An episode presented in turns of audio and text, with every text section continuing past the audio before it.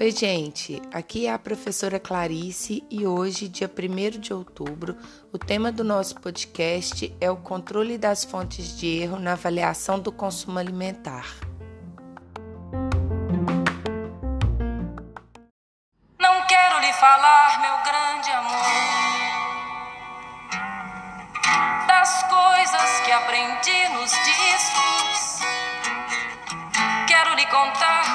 Eu vivi e tudo que aconteceu comigo.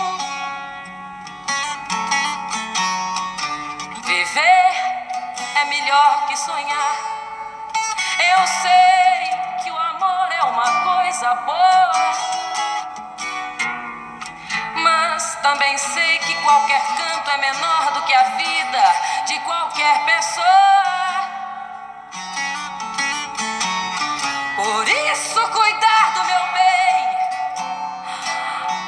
Perigo na esquina.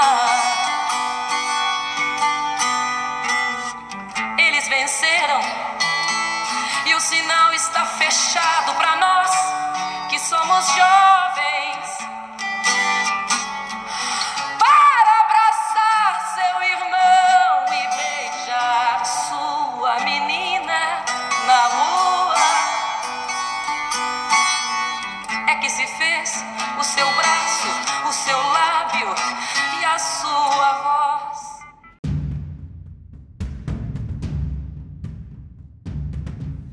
Beaton já dizia em 1994 que não é possível avaliar o consumo alimentar sem erros e que provavelmente nunca será.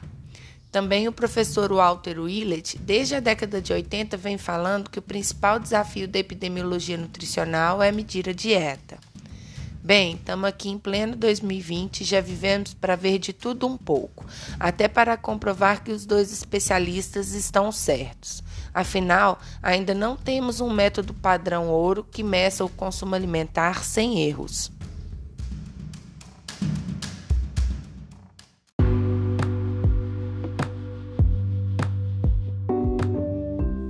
Na avaliação do consumo alimentar, poderão ser incorporados erros aleatórios e erros sistemáticos, que decorrem do método que a gente escolheu, do perfil do comportamento do paciente e até mesmo do comportamento do próprio entrevistador.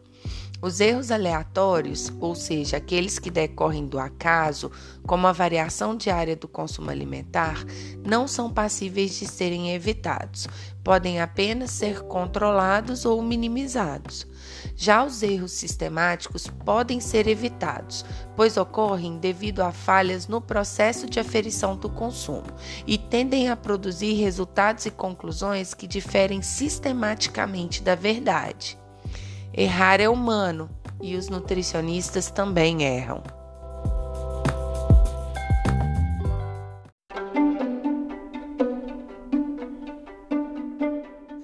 Apesar da triste constatação, sempre dá para melhorar, né? Alguns cuidados podem ajudar. Claro que não a confrontar Beaton e assumir que sua avaliação está livre de erros, mas pelo menos trabalhar com a meta de minimizá-los ou controlá-los. Então, bora lá discutir algumas dicas que podem melhorar a performance na avaliação da dieta.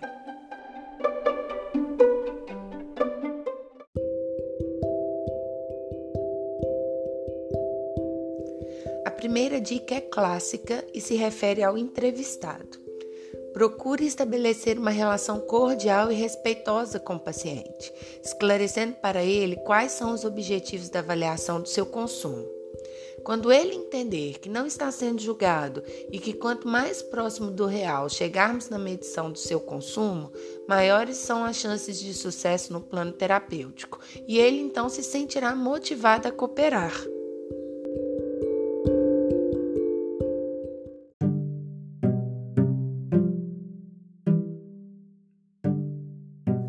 A segunda dica se refere ao entrevistador, então só depende de você. A perfeição vem com a prática. tem que treinar e padronizar o processo de entrevista. Treinar muito para não induzir respostas e para não emitir juízos de valor por meio de expressões verbais e não verbais, mesmo nas situações mais esdrúxulas de padrões alimentares. E não é só isso. Para aplicar um instrumento de avaliação do consumo alimentar, você deverá estar familiarizado com os alimentos, preparações e medidas caseiras usuais no hábito da comunidade ou população. É para valorizar de pé a técnica dietética, meus irmãos.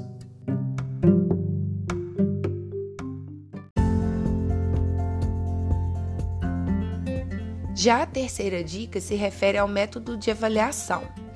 Procure elaborar ou utilizar instrumentos de coleta que sejam adequados aos objetivos propostos e que usem linguagem de fácil compreensão para o seu paciente.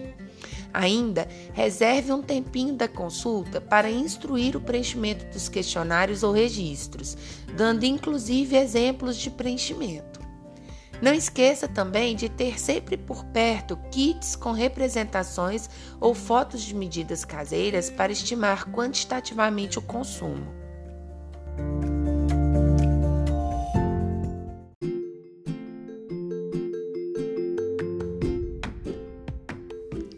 A quarta dica visa minimizar os erros da análise do instrumento, ou seja, quando estivermos avaliando o consumo do paciente. Trabalhe com softwares ou outros instrumentos que sejam confiáveis para garantir a conversão fidedigna das medidas caseiras para medidas padrão, gramas ou mililitros. Vale ter uma balança em casa para fazer alguns testes de conversão, mas vale também valorizar de novo a técnica dietética nossa de cada dia, não é verdade?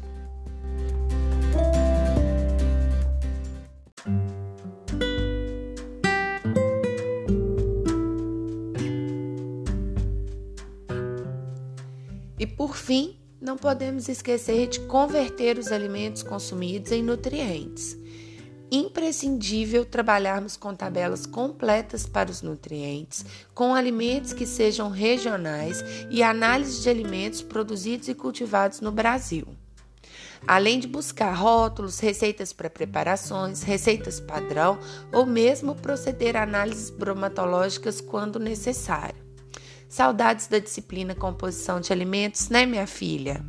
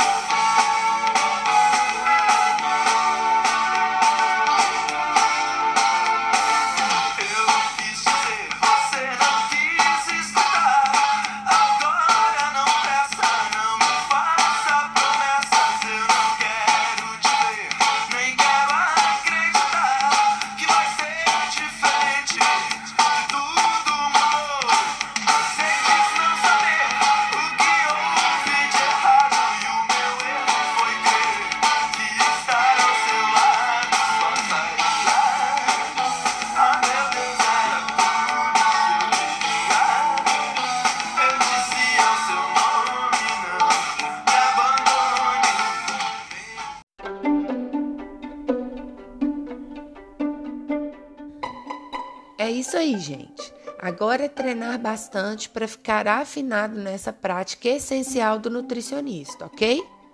Que tal gravar suas entrevistas com voluntários familiares ou amigos e depois ouvi-las, tentando identificar fontes de erro e assim traçar estratégias para evitá-las numa próxima consulta?